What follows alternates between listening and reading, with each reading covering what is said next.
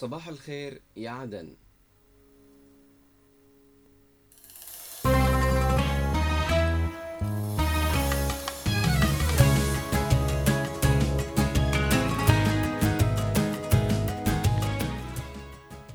أسعد الله صباحكم أعزائي المستمعين بكل خير، مستمعي إذاعة هنا عدن 92.9 وعلى كل من يشاهدنا على قناة عدن المستقلة.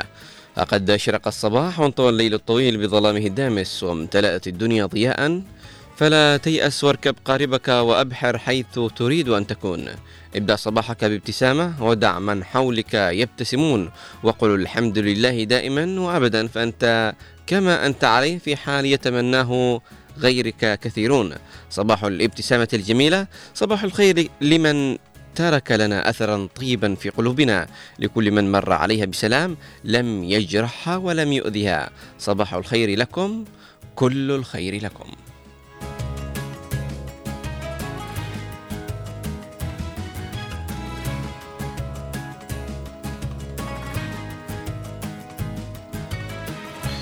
صباحكم بركة وعافية ورضا، صباحكم جميع الأمنيات الجميلة التي نريدها أن تتحقق، صباح جميع الأماني الرائعة التي نحب أن نشعر بها، صباحكم قربكم من أحبتكم وقرب أحبتكم منكم، صباح يشرق بنور الأمل والتفاؤل، صباحكم سعادة، صباحكم إنجازات جديدة، صباحكم تحقيق للأمنيات والأحلام. نتمنى يا رب صباح بدايته نور ومسرات ونهايته كثير من الخيرات، صباح القلوب الصافية التي لا تحمل الحقد على أي أحد، التي تنام وهي مسلمة أمرها لله عز وجل وراضية بكل شيء كتبه الله لها، وتستيقظ على اسم الله الأعظم الذي إذا دعي به أجاب وإذا سئل به أعطى. أعزائي المتابعين صباحكم عافية وبركة ورضا إن شاء الله. صباح الخير لكل من يسمعنا سواء عبر إذاعة هنا عدن أو عبر شاشة قناة عدن المستقلة أو عبر تطبيق وموقع الراديو جاهدين أو عبر تطبيق إذاعة هنا عدن. صباح الخير لربات البيوت، صباح الخير لرجال الأمن ومهندسي النظافة ورجال المرور وجنودنا البواسلة المرابطين في الجبهات. صباح الخير لكل طالب وطالبة من هو مستيقظ وذهب إلى صرحه العلمي، وصباح الخير للعاملين والعاملات. نتمنى يا رب صباح سعيد وجميل إن شاء الله. طلبة اليوم خميس، نتمنى لهم أن يكون كل شيء خفيف على قلوبهم. أعزائي المتابعين أينما كنتم، قبل أن نبدأ برنامجنا الصباحي وقبل أن نبدأ بالفقرات، خلونا نذهب إلى هدية الصباح الذي ممكن أن احنا نسمع في بداية الصباح كذا ونروق على أنفسنا، ومن ثم نبدأ برنامجنا الصباحي ونبدأ بفقراتنا المتنوعة التي دائما نكون معكم ونقرأها على مسامعكم. فخلونا نذهب إلى هدية الصباح ومن ثم نعود.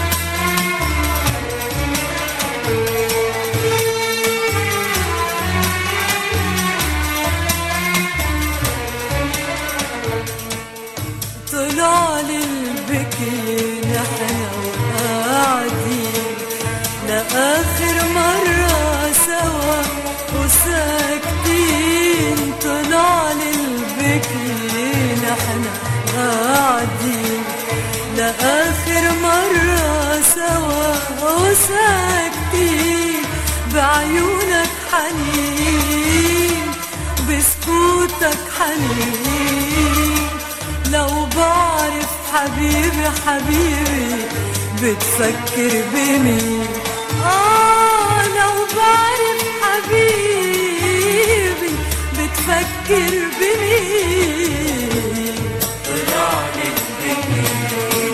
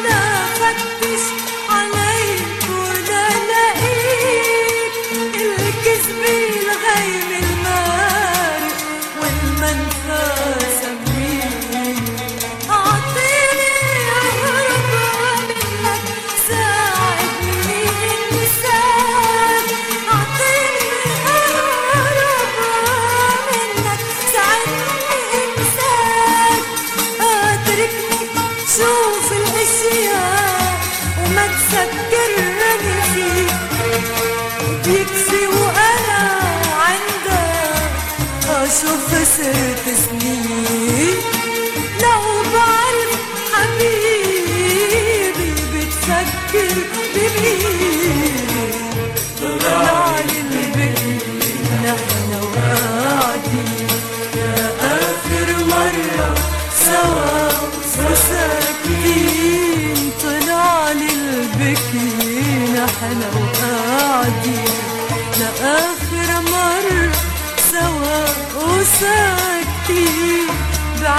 بمين، حنين وبسكوتك حنين، لو بعرف حبيبي حبيبي بتفكر بمين، لو بعرف حبيبي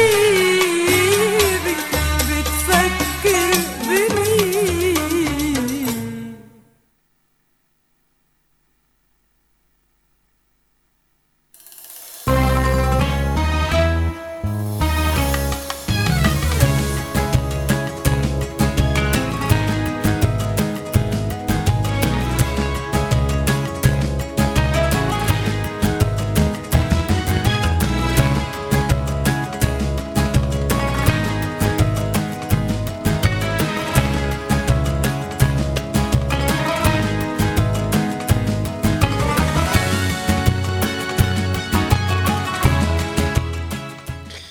عدنا لكم أعزائي المستمعين أينما كنتم إلى برنامجنا الصباح. شكرا على هذه الأغنية الصباحية.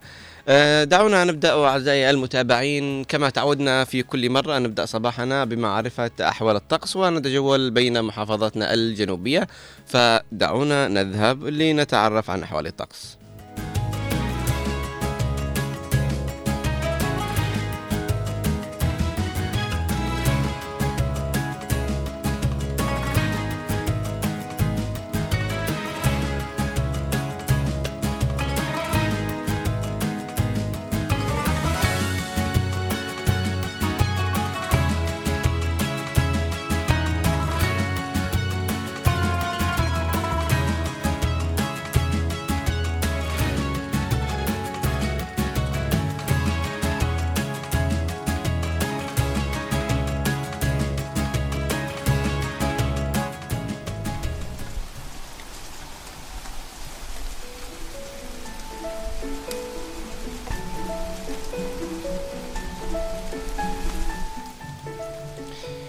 وإلى حالة الطقس المتوقع خلال 24 الساعة القادمة بمشيئة الله، ونبدأها من لاحج. في لاحج صباحا هناك غيوم متفرقة، درجة الحرارة تبدأ ب 24 درجة مئوية، ترتفع ظهرا إلى 30 درجة مئوية، وعصرا تنخفض إلى 29، ولكن الطقس يكون غالبا صافي. مساء الطقس صافي ودرجة الحرارة تنخفض إلى 24 درجة مئوية.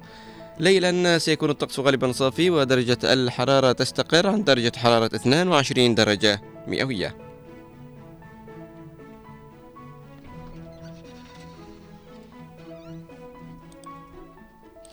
وانتقالا إلى يافا، يافا صباحا سيكون هناك ضباب خفيف ودرجة الحرارة تبدأ ب 15 درجة مئوية، ظهرا وعصرا ستكون هناك غيوم متفرقة ودرجة الحرارة 22. أما مساء وليلا سيكون الطقس صافي ودرجة الحرارة مساء 18 وليلا تستقر عند 15 درجة مئوية.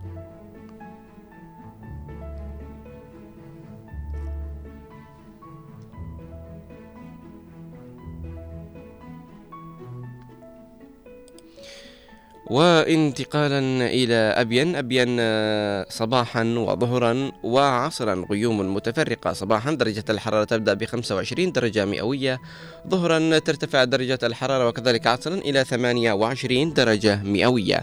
أما مساء سيكون الطقس صافي ودرجة الحرارة تستقر عند 25 درجة مئوية، وليلا هناك غيوم متفرقة ودرجة الحرارة 24 درجة مئوية.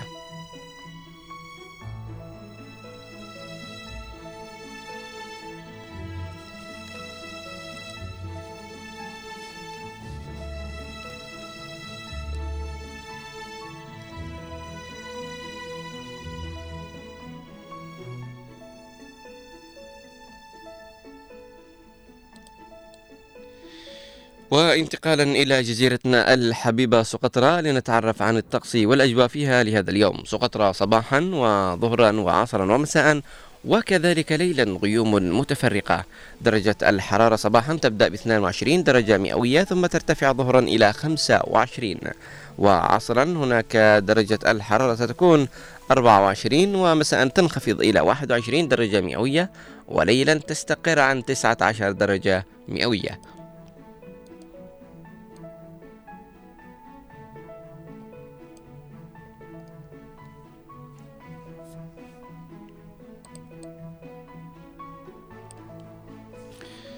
وانتقالا إلى الضالع. الضالع صباحا ضباب خفيف ودرجة الحرارة تبدأ ب 15 درجة مئوية ثم ترتفع ظهرا وعصرا إلى 21 درجة مئوية. ظهرا غيوم متفرقة وعصرا سيكون غائم. مساء وليلا سيكون الطقس غالبا صافي ودرجة الحرارة تتراوح ما بين 18 إلى 15 درجة مئوية. وانتقالا إلى حضرموت. حضرموت صباحا سيكون الطقس غالبا صافي ودرجة الحرارة تبدأ ب 23 درجة مئوية. ظهرا درجة الحرارة ترتفع إلى 27 مع غيوم متفرقة، كذلك عصر غيوم متفرقة ودرجة الحرارة تنخفض إلى 25. مساء سيكون الطقس غالبا صافي ودرجة الحرارة تنخفض إلى 21 درجة مئوية. وليلا هناك غيوم متفرقة ودرجة الحرارة تستقر عند 18 درجة مئوية.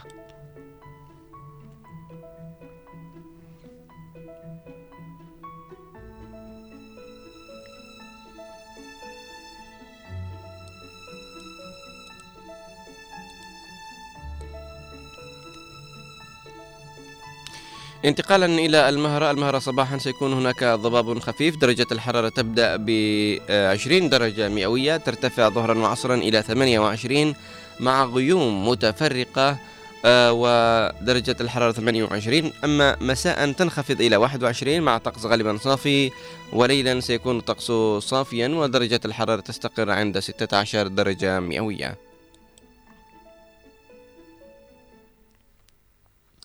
أما انتقالا إلى شبوة. شبوة صباحا وظهرا وعصرا سيكون الطقس غالبا صافي، درجة الحرارة صباحا تبدأ ب 18 درجة مئوية، ترتفع ظهرا وعصرا إلى 25. أما مساء وليلا سيكون الطقس صافيا ودرجة الحرارة مساء 20 درجة مئوية وليلا 16 درجة مئوية.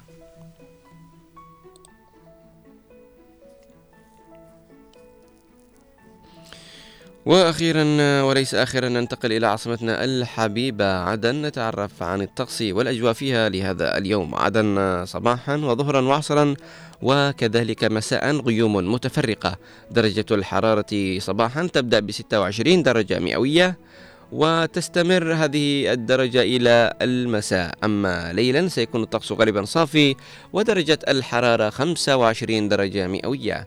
أما بالنسبة للرطوبة في عدن لهذا الصباح، الرطوبة صباحا ستكون 68%، وظهرا 64%، وعصرا 67%، مساء 75%، وكذلك ليلا 75%.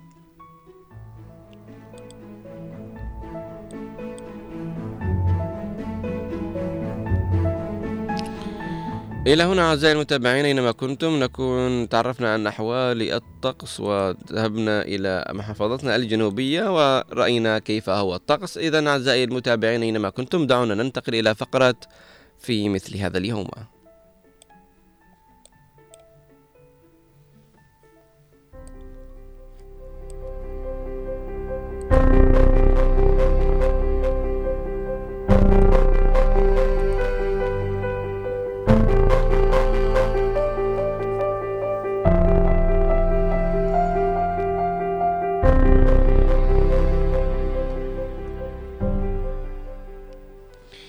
في مثل هذا اليوم في 4 يناير،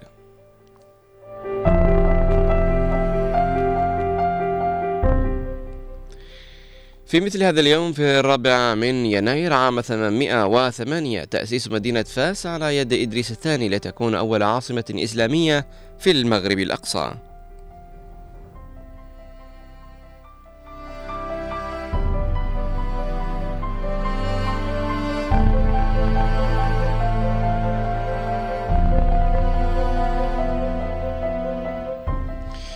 وفي مثل هذا اليوم عام 1493 المستكشف الإيطالي كريستوفر كولومبوس يغادر العالم الجديد إلى إسبانيا، وذلك بعد إكماله لأول رحلاته الاستكشافية.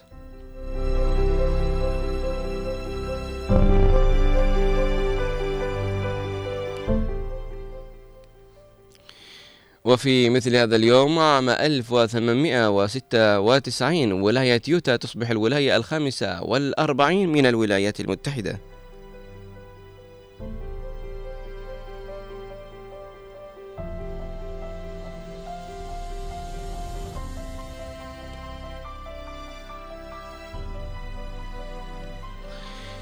وفي مثل هذا اليوم عام 1927 تأسيس نادي الاتحاد السعودي في جدة. وفي عام 1948 الإعلان عن استقلال بورما.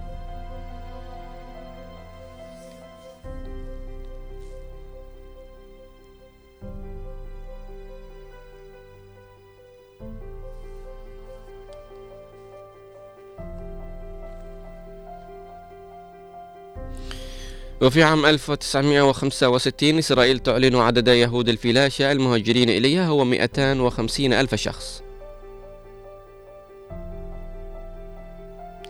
وعام 1969 فرنسا تبدأ بتنفيذ قرار خطير تصدير الأسلحة وقطع غيار المعدات العسكرية إلى إسرائيل، وذلك ردا على عدوان إسرائيل على مطار بيروت الدولي. وفي مثل هذا اليوم عام 1980 الرئيس الأمريكي جيمي كارتر يعلن مقاطعته الولايات المتحدة لدورة الألعاب الأولمبية الصيفية في موسكو احتجاجا على الغزو السوفيتي لأفغانستان.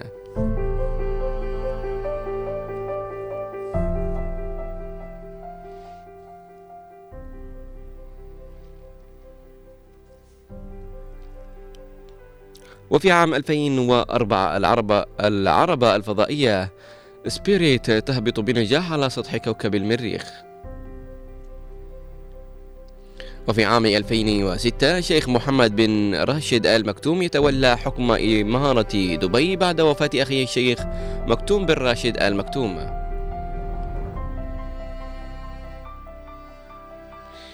وكذلك من نفس العام عام 2006 نقل رئيس الوزراء الإسرائيلي أرييل شارون إلى المستشفى نتيجة إصابته بجلطة دماغية.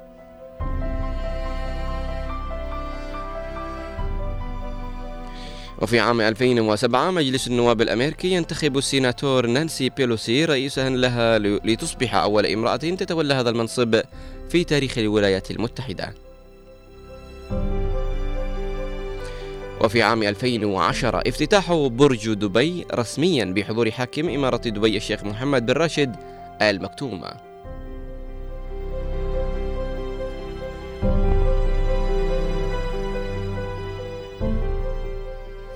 وفي عام 2005 علماء آثار يعلنون اكتشاف مقبرة مملكة مصرية فرعونية تدعى خنتاكوس الثالثة.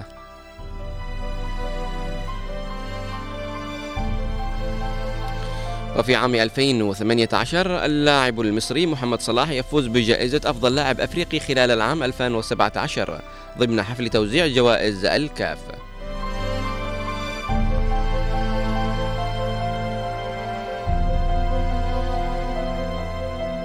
ومن مواليد هذا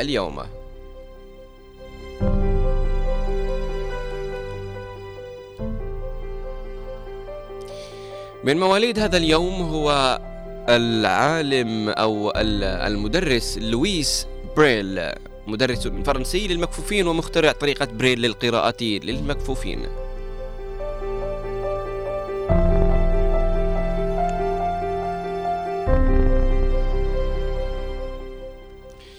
وفي عام 1942 ولد رئيس وزراء أسبق كويتي هو جابر مبارك الحمد الصباح.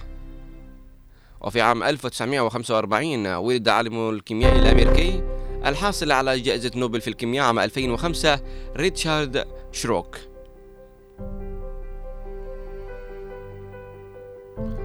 وفي مثل هذا اليوم عام 1962 ولدت الممثلة المصرية ليلى علوي.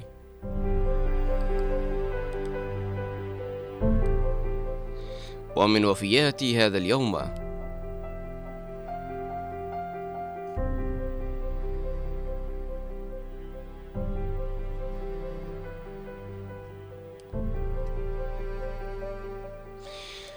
وفي مثل هذا اليوم عام 1965 ولد الشاعر الأمريكي الحاصل على جائزة نوبل في الأداب عام 1948 توماس سيراز إليوت.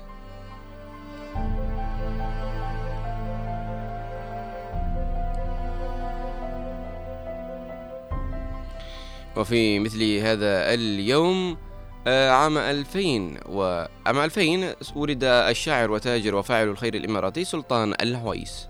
وكذلك عام 2001 ولد الممثل الكويتي محمد راشد. وفي عام 2006 ولد أو من الوفيات توفي رئيس وزراء دولة الإمارات العربية المتحدة وحاكم إمارة دبي مكتوم بن راشد آل مكتوم.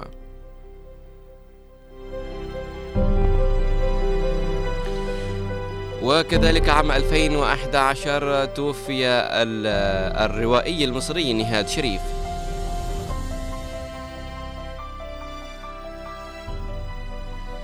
ومن الأعياد والمناسبات،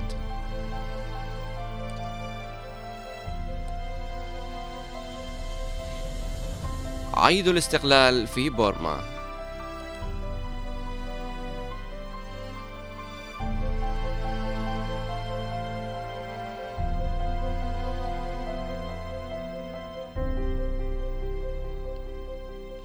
إلى هنا أعزائي المتابعين كنا ننهي هذه الفقرة وتجولنا في بعض الأحداث التي حدثت في مثل هذا اليوم، وكذلك المواليد وكذلك الوفيات وأيضا الأعياد والمناسبات. دعونا أعزائي المتابعين نذهب ونكون في جولة إخبارية نتنقل بين الصحف والمواقع الإخبارية لنعرف عن أبرز المستجدات في الساحة، فكونوا في فقرة حلو الأخبار.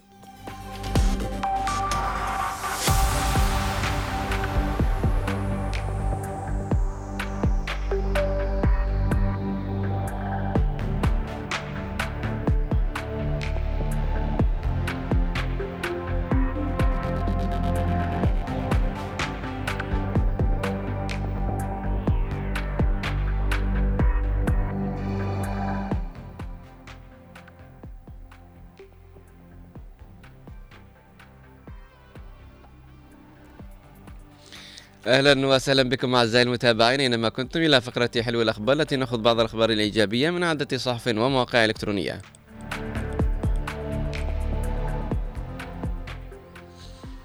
وبداية نزور الموقع الرسمي للمجلس الانتقالي الجنوبي ونقرأ لكم: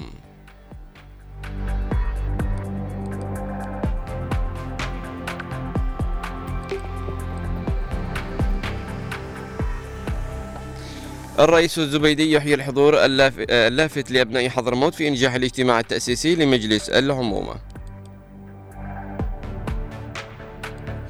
والرئيس الزبيدي يثني على المشاركة الفعالة لأبناء سقطرة في الاجتماع التأسيسي لمجلس العمومة.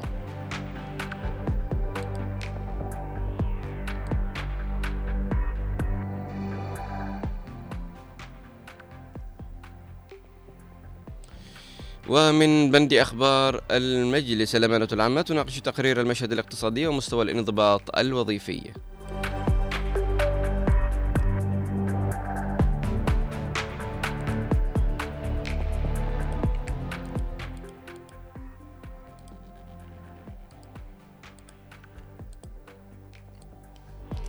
ومن بند أخبار الجنوب نقرأ لكم: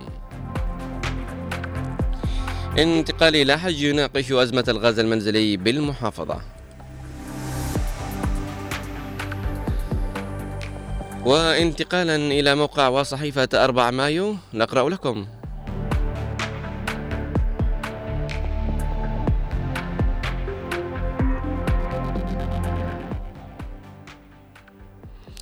قام خلال زيارتي بتكريم المبرزين العميد المعكر ندشن عامنا التدريبي الجديد من واقع وادي عموران.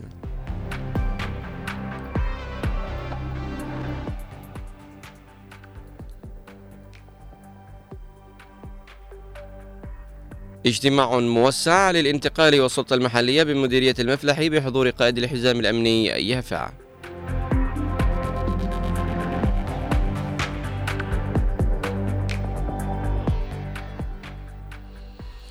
المقاومة الجنوبية توجه تحذيرات شديدة اللهجة لعناصر إخوانية قدمت إلى المسيمير.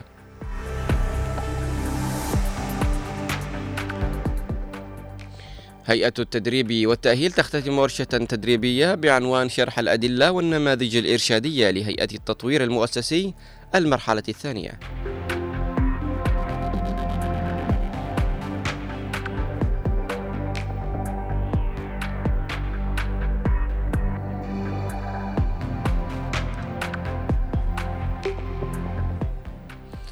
وانتقالا إلى موقع وصحيفة عدن تايم، ومن بند أخبار عدن نقرأ لكم.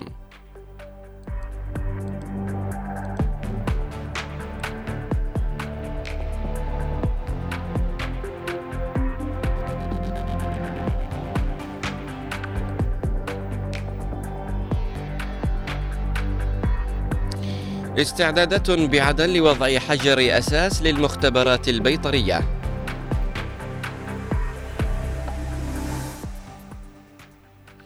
إتلاف كمية من الأدوية غير المطابقة للمواصفات بعدن.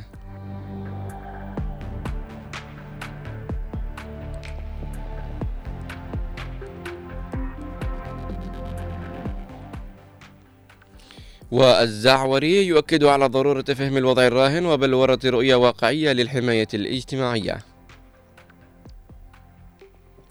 وفي لحج تنفيذ ورشة عمل ضمن مشروع الاستجابة المشتركة في مديريتي ردفان وحالمين.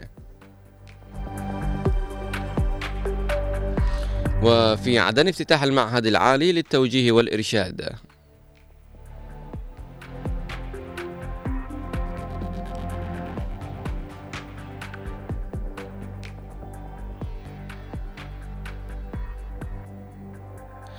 وهبوط حاد في أسعار الطماطم وارتفاع جنوني بأسعار البصل بأسواق لحج.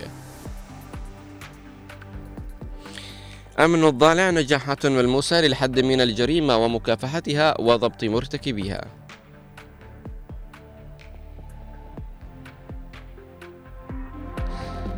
ونيابة الحوطة تستمع لأقوال مدير عام التأمينات بشأن حادثة محاولة اغتياله.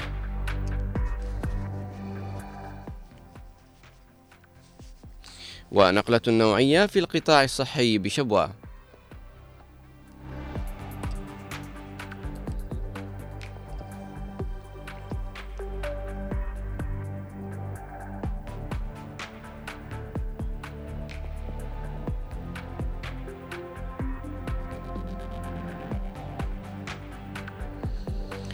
وانتقالا إلى درع الجنوب، الموقع الرسمي للقوات المسلحة الجنوبية، ونقرأ لكم.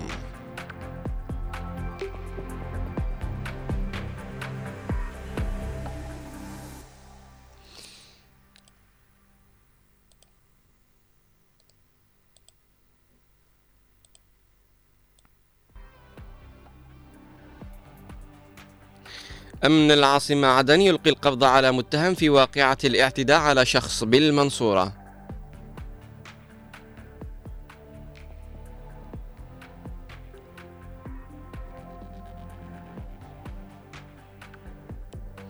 وحزام عدن يواصل حملة ضبط الممنوعات في مديرية البريقة.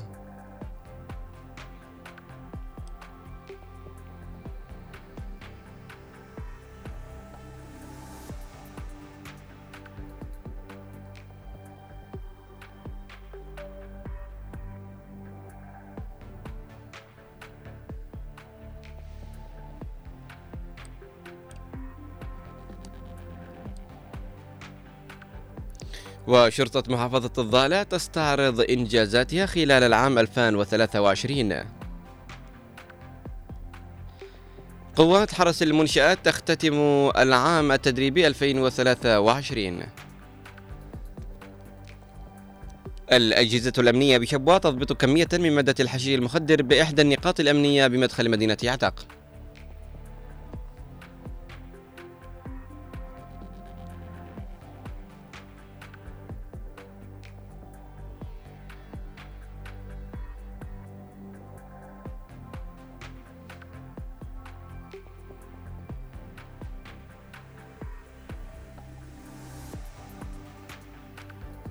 إدارة أمن أبين تؤكد على عمل أمني مشترك مع اللواء الأول ودعم وإسناد لتثبيت الأمن والاستقرار في مديرية المحفد. إلى هنا أعزائي المتابعين أينما كنتم نكون أنهينا هذه الفقرة وتجولنا في بعض الصحف والمواقع الإخبارية وتعرفنا على أبرز الأحداث والمستجدات في الداخل الجنوبي. دعونا نذهب إلى فاصل قصير ومن ثم نعود لكم.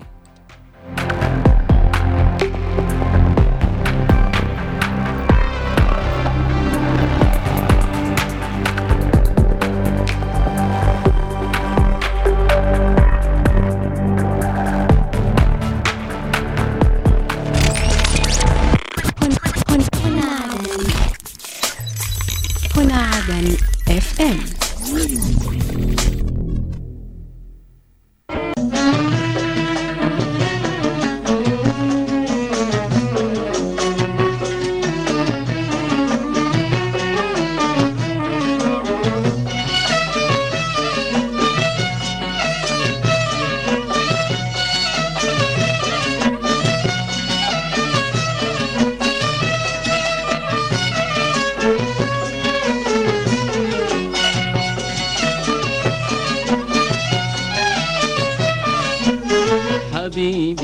حبيبي ده حظي ونصيبي، حبيبي حبيبي ده حظي ونصيبي، يجي نار لهيبي وهو طبيبي.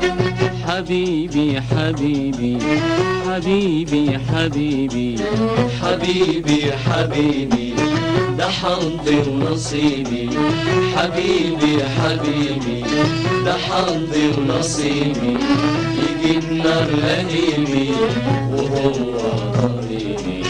حبيبي حبيبي حبيبي حبيبي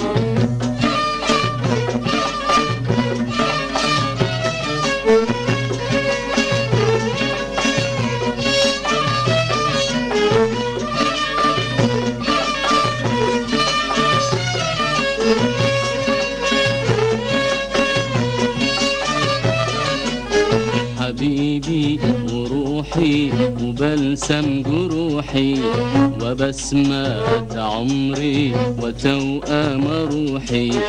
حبيبي وروحي وبلسم جروحي وبسمة عمري وتوأم روحي، حبيبي وروحي وبلسم جروحي وبسمة عمري وتوأم روحي، فؤادي حبيبي سعد صباح.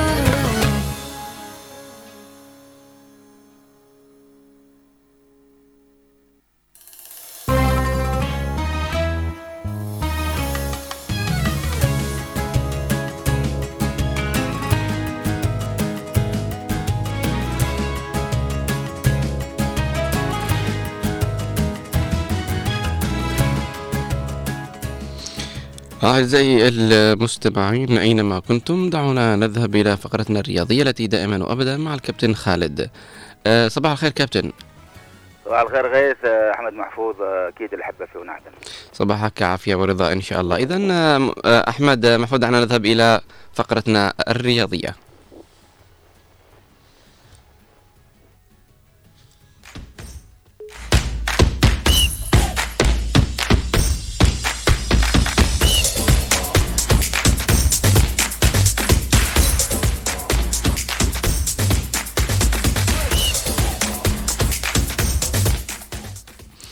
عودة سريعة لكم أعزائي المستمعين أينما كنتم إلى فقرتنا الرياضية التي دائما وأبدأ مع الكابتن خالد. كابتن خالد، دعنا اليوم نبدأ بالأخبار المحلية ونتحدث عن دوري عدن الممتاز. نعم غيث، صباح الخير للمستمع الكريم على أثيرنا عدن. عودة بعد انقطاع ليومين، أكيد اشتغنا للصباح واشتغنا لك غيث وللمستمع الجميل، وبالتالي نتحدث في بدايات عن دوري عدن الممتاز. الجولة الثالثة من طبعا اياب الدوري بمحتوى جديد اكيد وحسابات ترتبط بالمنافسة والالوان، وبالتالي اليوم تنطلق الجولة الثالثة بمواجهة كبيرة حقيقة سيحتضنها ملعب حسين باوزير بالمعلة. هناك شمسان والتلال، مباراة من عمق تاريخ كرة القدم في الجنوب، وبالتالي اكيد المعطيات وضعت على الورق، لكن في الاخير هناك حسابات على الملعب سنتابعها بإذن الله تعالى. في الجمعة هناك مباراتين أيضا، الشعلة يستضيف المينا في ملعب علي بها حبيب في البريغة، والروضة يستضيف المنصورة أيضا في ملعب باوزير، ثم السبت تختتم الجولة بالقلاء وحدة عدن على ملعب الحبيجي، ثم النصر والجزيرة على ملعب طبعا النصر في دار سعد. نحن سنتابع المعطيات غيث أنا وأنت في كل صباح، ودائما سنتحدث عن تفاصيل ونتائج دوري عدن الممتاز. نعم كابتن، إلى كأس حضرموت للشباب.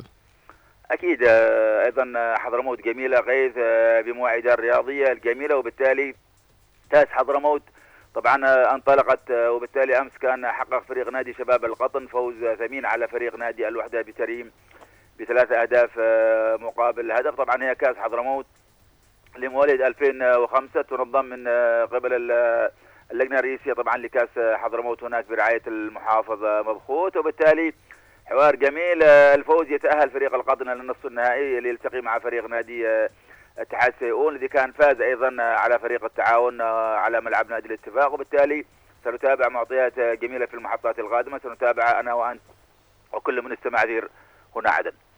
نعم كابتن دعنا نذهب الى المباراة التي اقيمت في فان سيتي. انت مريض يا غيث؟ لا صوتي يبان متغير. صوتك كثير متغير. مزكم شويه لكن ما زال جميل يعني. ربنا يحفظك. المباراة التي اقيمت في فان سيتي، اكيد نحن دائما نقول غيث انه الوفاء لمن اوفى لهذه الارض في اي مجال كان، يظل حوار جميل حتى مع مرور الايام والسنوات وما شابه. وبالتالي المباراة التي اقيمت في ملعب فان سيتي كانت في اربعينيات شخصية جميلة أحببناها كثير طبعا هو الكابتن علي بيضاني طبعا أو أشرف السيد هكذا كما يسمى. وبالتالي مباراة جمعت عدد من الشخصيات، عدد من نجوم كرة القدم، يعني حوار مجتمعي من صلب الرياضة ذهب ليعانق المشوار الجميل في حياة علي بيضاني الذي راح إلى أجوار ربي. أكيد أنه نحن نحيي هذه الأدوار، نحيي كل النجوم الذين حضروا إلى ملعب فان سيتي لتقديم مساحة وفاة لمن كان بينهم قبل أيام رحل إلى جوار ربي الكريم. نترحم على الفقيد علي بيضاني صديقنا وأخونا طبعا صديق الجميع، بالتالي أيضا نبارك الخطوة، نبارك هذه الأشياء الجميلة التي دائما تدغدغ فينا المشاعر، باعتبار أنه يجب أن لا ننسي هؤلاء الذين عاشوا معنا لسنوات. هكذا هي الحياة غير تقلبات ومواعيد. ليرحم الله الفقيد أشرف السيد أو ما يسمى علي بيضاني. نعم كابتن، بالحديث عن الأخبار العربية التي أصبحت عالمية، هو اتحادنا نادي النصر والاتفاق الجديد أو مواقفها الجديدة.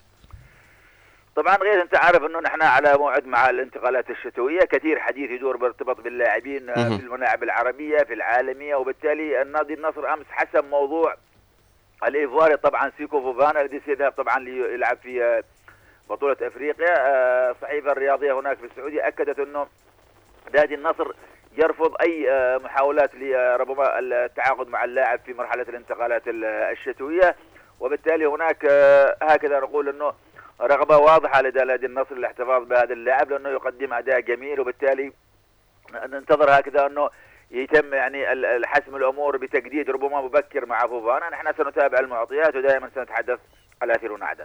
نعم كابتن، دعنا نذهب للحديث عن المنافسة المنافسات الجولة 19 من الليجا.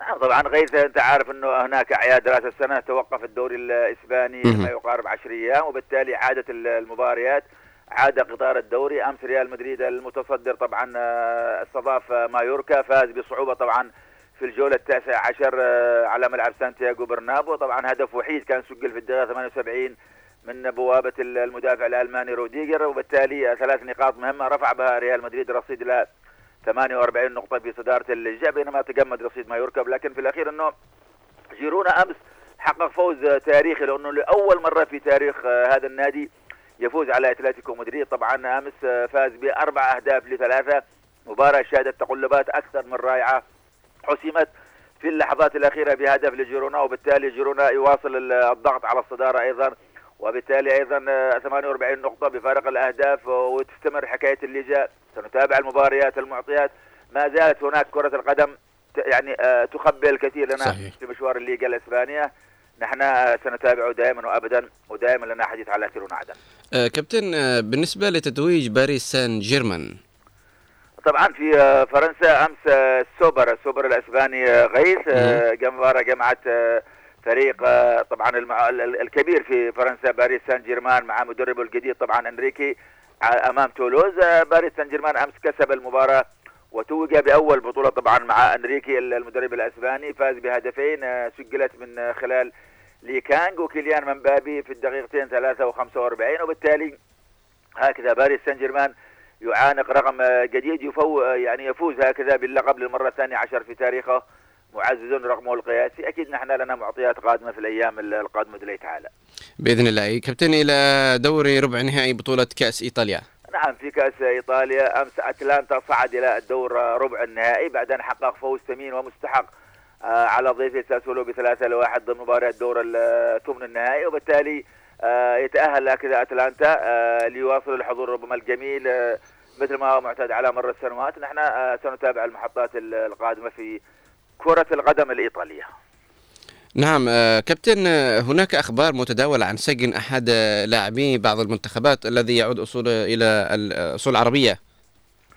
نعم يعني دائما الثقافة الأوروبية مجرد حديث على الورق ليس لها واقع. حقيقة أنه هذا اللاعب وهذا العربي يوسف عطال الذين تدخل سياسة يعتزبون احنا باعتباره لاعب نادي نيس الفرنسي كأنه تفاعل مع ما يحصل في فلسطين وكتب يوم أسود لليهود هكذا على خلفية الأمور التي تدور هناك ما بين يعني قذارة المحتل والشعب الفلسطيني المكلوم. لكن في الأخير أنه الفرنسيين أرادوا أن يحاكموا هذا اللاعب، فعلا أمس حاكموا هذا اللاعب، فرضوا عليه غرامة مالية إضافة إلى سجن 8 أشهر لكن مع وقف التنفيذ، وبالتالي حديث لا يقبل المنطق غيث ولا العقل ولا جغرافيا المجتمع. لكن هكذا هم الأوروبيين. لكن نحن سعداء بهذا النجم الذي يواصل عطاؤه مع كرة القدم.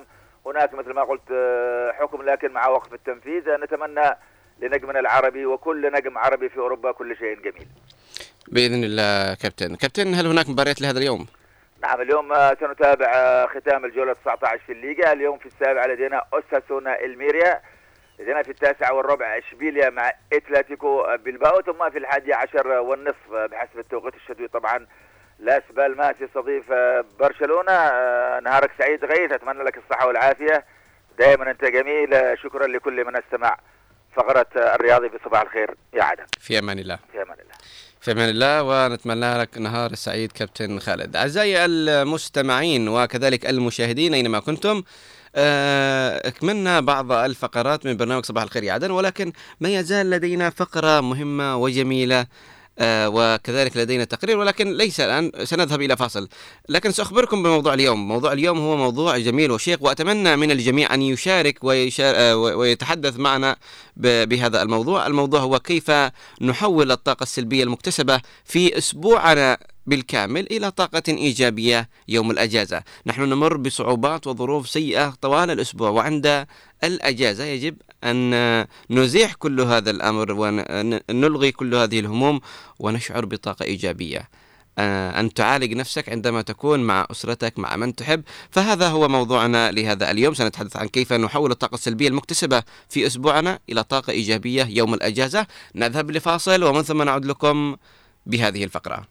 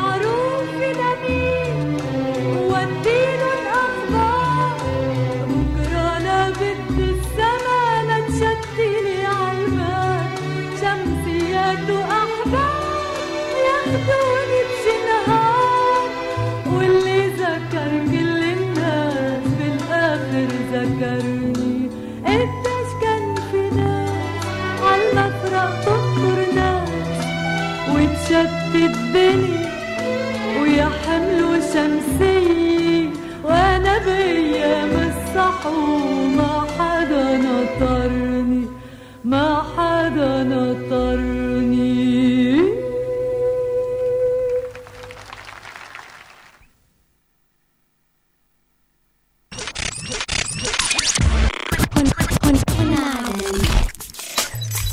هنا عدن اف ام.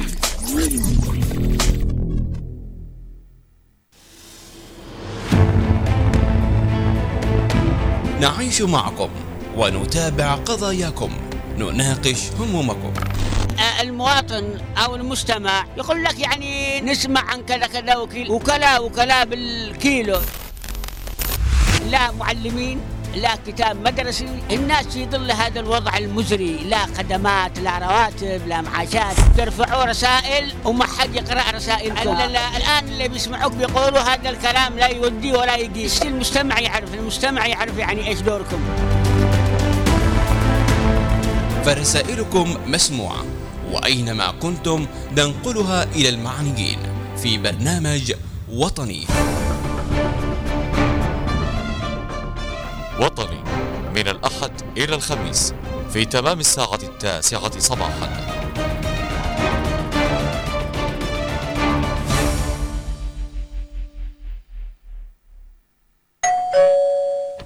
هيا السلام عليكم. يا أهلا وسهلا يا لوما، ولا تسألي فينك فين الغيبة ولا حد عاد يشوفك فين اختفيتي علينا.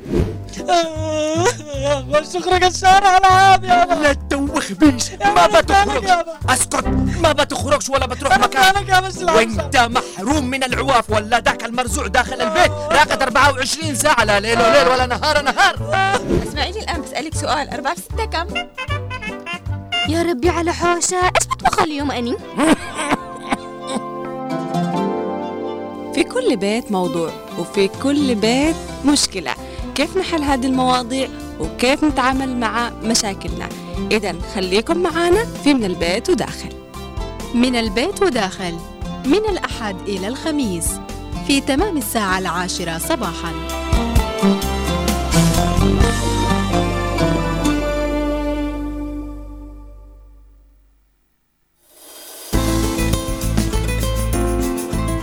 تحتاج تعبر عن رأيها، وبعض الوقت هي من تصنع قرارها، وأوقات تحتار تنصدم توقف بمكانها لكن ما بتستسلمش. في طريقي مكملة مؤمنة إن أنا مختلفة وفوق العادي، ببني في حلمي ويكبر سنة ورا سنة ونتيجته بشوفها صادي. برنامج 6 الحسن يعرفك إيش لك وإيش عليك. 6 الحسن السبت في تمام الساعة 16:00.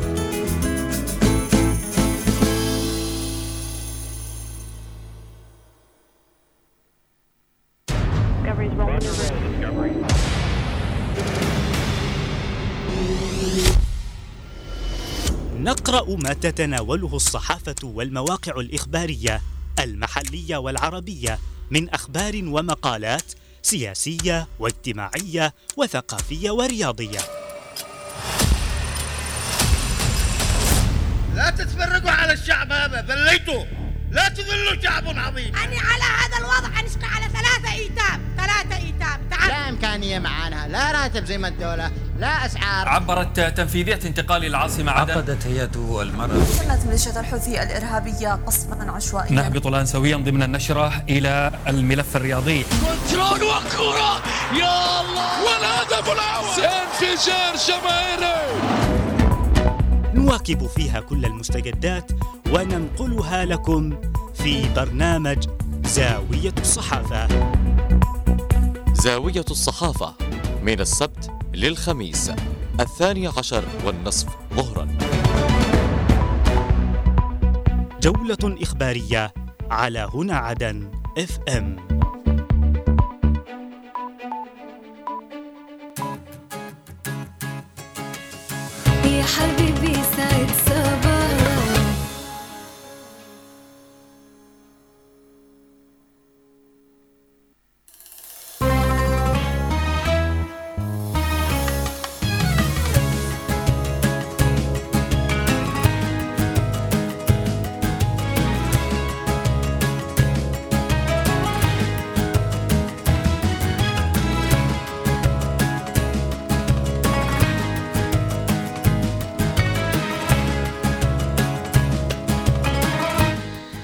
أعزائي المتابعين أينما كنتم، عدنا لكم بعد هذا الفاصل الجميل. نتمنى يا رب تكونوا بخير وبصحة وعافية. طالما اليوم خميس، طالما اليوم لابد أن يكون موضوع خفيف وبسيط، ونحاول أن احنا كذا نتكلم مع بعضنا ونشارك في هذا الموضوع، ونعتذر عن من كان يسمعنا عبر بث مباشر عبر تطبيق إذاعة هنا عدن. هناك بعض الإشكاليات نتمنى يتم إصلاحها بسرعة. طبعا أعزائي المتابعين أينما كنتم، حديثنا اليوم سيكون عن كيف نحول الطاقة السلبية المكتسبة في أسبوعنا لطاقة إيجابية يوم الأجازة. الموضوع لا يقتصر فقط على أنه إحنا لابد أو أنه إحنا كيف ممكن نقولها على أنفسنا فقط، لا، أن إحنا كيف نحول الطاقة السلبية المكتسبة في أسبوعنا ليس فقط عندنا، إنما عند أهالينا، عند أطفالنا، عند أبنائنا، عند أبوينا، عند إخواننا، لأنهم يتأثروا. بالنهاية يقول لك العقل البشري يعمل زي الواي فاي. أنت تخيل نفسك جالس في ديوان، في ناس متواجدين، طيب في واحد من داخل الديوان هذا معصب أو حزين أو متضايق أو عابس طوال الوقت، أنت رغم أنك ما تتفرج الواصل لا شعوريا بتقول له يا أخي إيش فيك معصب، جبت لي القلق، صح ولا لا؟ لأنه هو إيش يسوي حاليا؟ يبث الطاقة السلبية، يبث الطاقة السلبية، فأنتم تتأثروا. حتى لو كنت سعيد جدا بتتأثر من طاقة السلبية اللي دائما يحسسك فيها، أو هو قدامك الآن يحسسك فيها. فبالطبع دائما طالما احنا نختلط مع الآخرين، نمشي مع الناس، نقابلهم، نتحدث معهم، وليس كل من نتحدث معه كلامنا يكون جيد، وليس كل من نقابلهم الحديث معهم كان رائع، وليس كل من نتعامل معهم كان معاملتهم جيدة، لا. هناك أشياء يشعرون بالحزن، هناك أشخاص يشعرون بالتعب، هناك أشخاص يشعرون بالضيق ومشاكل هنا وهنا. فهذه الأمور تعطينا طاقة سلبية. فمن بدايته من السبت إلى يوم الخميس تتراكم هذه الأمور ونحس بطاقة سلبية كبيرة.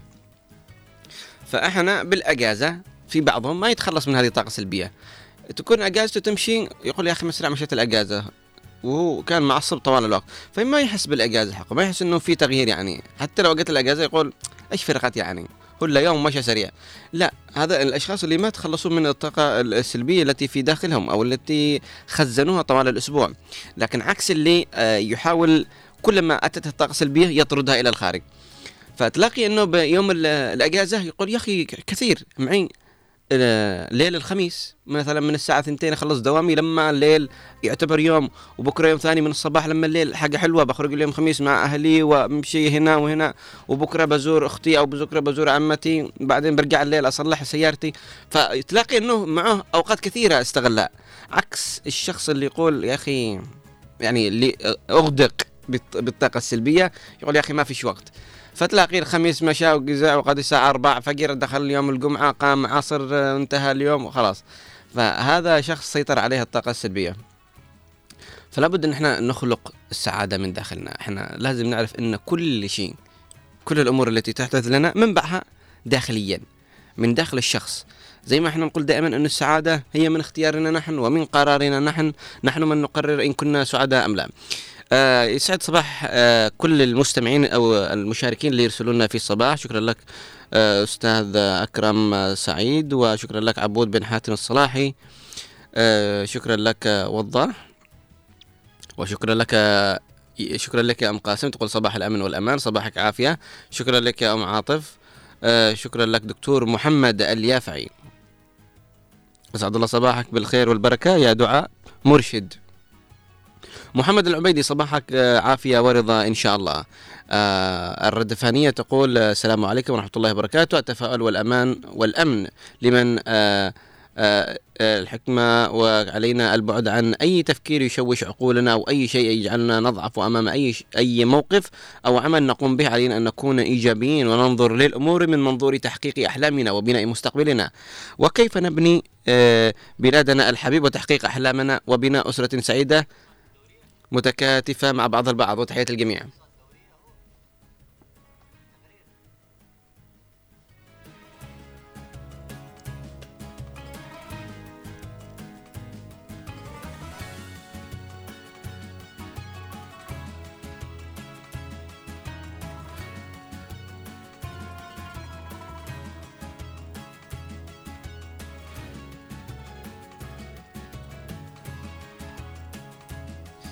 فكما تحدثنا أعزائي المتابعين أنه لابد أن احنا أو يأتي تغيير من دواخلنا نحن.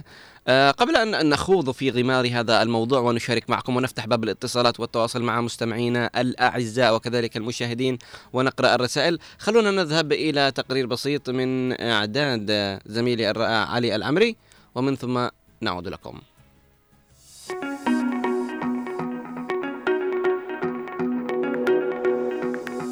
صباح الرضا والنشاط، صباح العافية لأجسامنا المتعبة، وصباح الخير عليكم مستمعينا ومشاهدينا الأكارم، وصباح الخير يا عدن، وصباح الخير عليكم الزملاء في الاستوديو.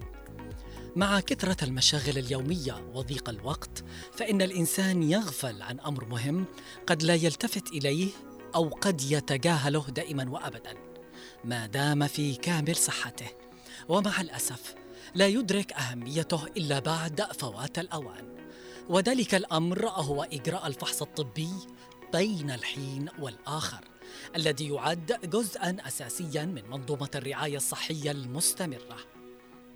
فإذا كانت المركبات تحتاج إلى فحص دوري للتأكد من أنها تعمل بصورة جيدة، فكيف بالبشر الذين هم عرضة لكثير من الأمراض؟ إن الجسد أمانة، وقد قال عليه الصلاة والسلام: إن لجسدك عليك حق. ومن القيام بحق الجسد الحرص على سلامته ووقايته والأخذ بأسباب عافيته. لذا دعونا نتعرف أنا وأنتم على أهمية عمل الفحوصات الدورية لأجسامنا. تأتي أهمية إجراء الفحوص الطبية بانتظام، مثل فحوص ضغط الدم والسكر والقلب والكوليسترول وغيرها، وذلك من مبدأ الأخذ بالأسباب وللمساعدة على اكتشاف أي مشكلات في وقت مبكر ومن ثم معالجتها على الفور، أي الأخذ بمبدأ الوقاية، لأن بعض الأمراض لا تلاحظ أعراضها في المراحل الأولى من الإصابة وتكون مخفية داخل الجسم، وتشتد خطورتها بمجرد أن تبدأ بالظهور، مثل بعض الأمراض السرطانية التي يسهل علاجها حين تكتشف وهي في مراحلها الأولية. وهذا الأمر أصبح ميسوراً مع التطور التقني الكبير في أجهزة التحليل والتشخيص. أن نتائج هذه الفحوصات ليس مجرد أرقام، بل علامات فارقة ضمن مسؤوليتنا كأفراد تجاه أنفسنا، نستدل بها في مواصلة الطريق نحو حياة أكثر صحة وسعادة. إن إجراء هذه الفحوص هو تأكيد على ضرورة تبني نمط حياة صحي واكتساب عادات صحية، وحافز لمراجعة وتقييم كل شخص لسلوكيات حياته، والعزم على التغيير الإيجابي حتى ولو بشكل خطوات بسيطة، والتي حتما ستتراكم بالتدريج نحو الهدف المنشود. إن كنت لم تكن قد أجريت هذه الفحوص من قبل أو مضى على قيامك بها مدة طويلة، فلا تتردد في القيام بها الآن، ولتكن هذه الخطوة بداية لمجموعة الخطط المؤجلة لحياة نشطة، تغذية سليمة، وصحة نفسية وروحانية. في الختام، لا تنسى الاهتمام بعمل الفحوصات الدورية لجسمك. فمتى آخر مرة قمت بعمل هذه الفحوصات؟ عودة للزملاء في الاستوديو. والله شكرا لك زميلي علي العمري. احنا ما نسوي فحوصات إلا لما نمرض، ورحنا نسوي فحوصات عشان غرض معين وننسى. وفي بعضهم حلو انهم يعود نفسهم على انهم يفعلوا فحوصات بشتى الامور، يعني وشتى يعني سواء بالجانب النفسي، فحوصات نفسيه، فحوصات جسديه، داخليه. هو مفترض انه يعني نص سنه وسوى فحوصات، او سنويا يعمل تشيك كامل على جسمه من الناحيه الداخليه، النفسيه، تخطيط، كله يسوي فحوصات عشان ينتبه على نفسه ويشوف ايش التغيرات.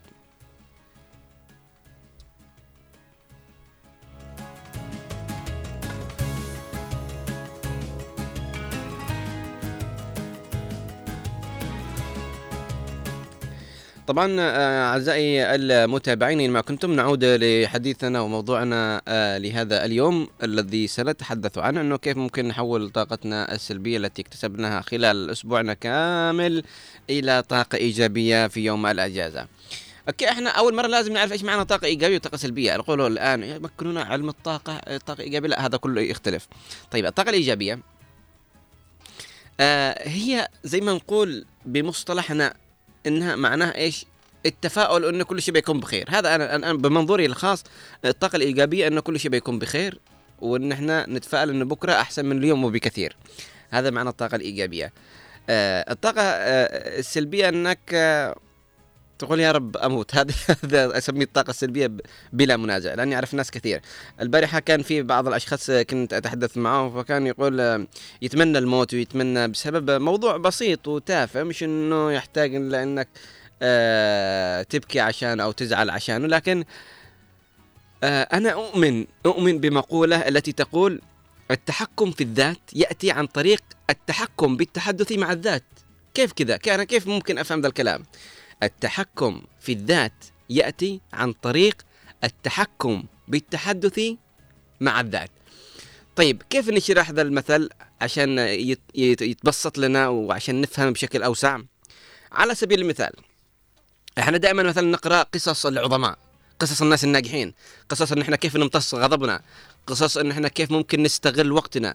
كلنا قربنا نسمع ونحاول نكون زيهم، صح ولا لا؟ اوكي. طيب أتى موقف من المواقف صار لنا، مثلا شخص تصايحنا احنا وياه وشتمنا وقال لنا كلام سيء وكان بيمد يده علينا. انت وقتها ايش سويت؟ انت التزمت بالصمت، قلت ساكت.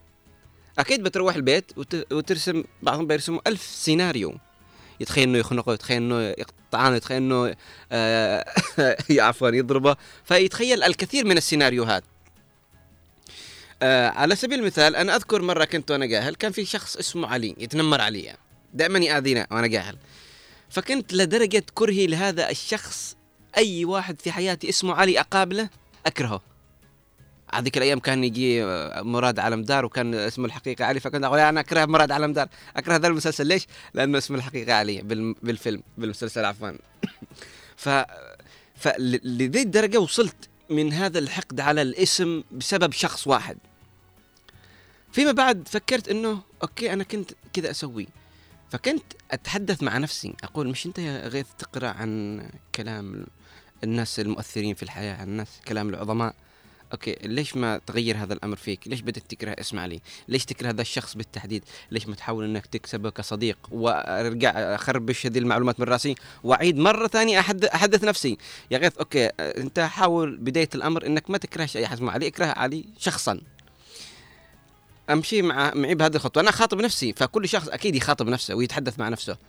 فانا بديت استمع الى ذاتي فيما بعد أقول يا غيث يعني مش الذي الدرجة أنك تكره أنك تخرج تلعب أو تكره أنك تخرج السوق بسبب ذاك الشخص، حاول أنك تتقرب له، حاول أنك تخلي الوضع أنه إيزي بيزي، يعني لابد أنك تخليه يحس أنه غلطان بنفس الوقت أنك ما تحقر من نفسك.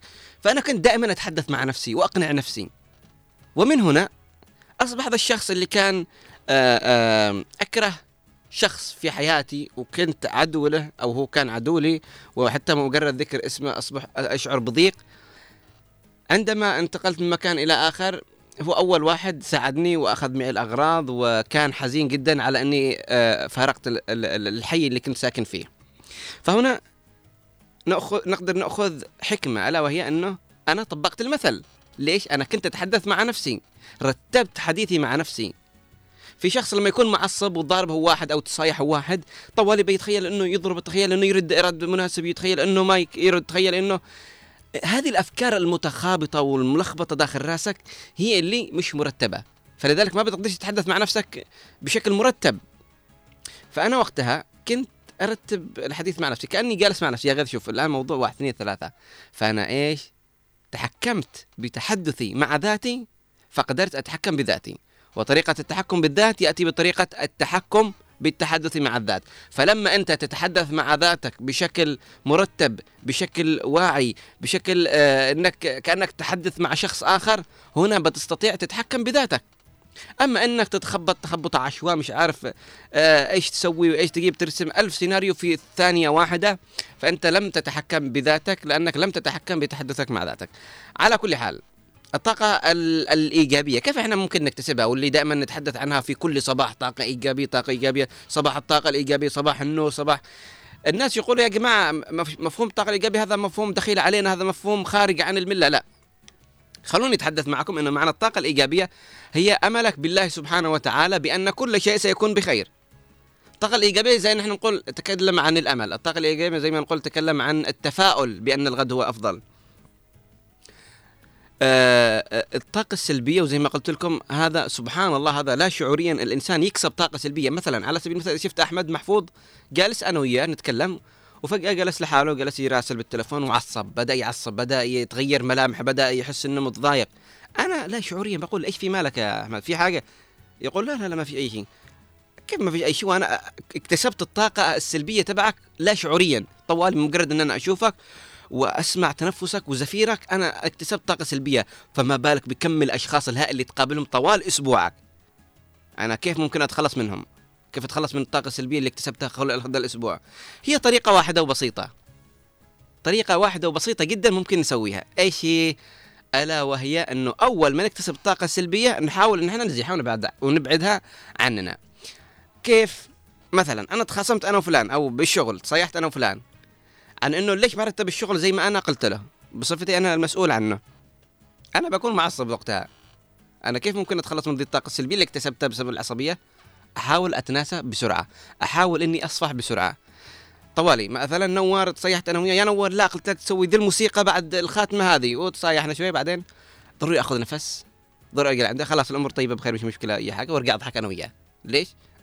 عفوا، عشان أنا أتخلص من الطاقة السلبية، لأني ما أحتاج أراكمها. صحيح يقول يا أخي مش مشكلة خلاص خليك ساكت، لكن ما يزال داخله يشتعل، ما زال داخل قلبه في قليل أو شوية من الضغين أو الحزن أو القلق أو العصبية من ذا الشخص. لا، لكن حاول أنك تطمسها أولا بأولا، عشان يجي الأسبوع وفي معك قليل من الطاقة السلبية وقليل من التراكمات، تستطيع أن تزيحها بحضن من تحب، ببسمة أطفالك، بكلام أمك، بقبلة على جبينها، بدعوة من أمك. هذه أقسم بالله تبعد الهموم وتزيحها كما كأن تنظف روحك وتنقيه.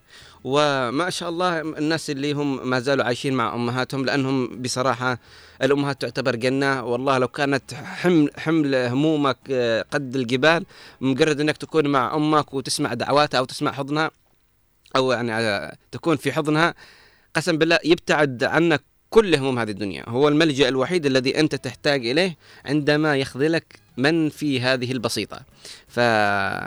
الذي ما زال أمهاتهم موجودة، ما زال هناك فرصة لدخول الجنة، والجنة تحت أقدام الأمهات، فاستغلوها واستغلوا هذه الفرصة أي ما استغلال.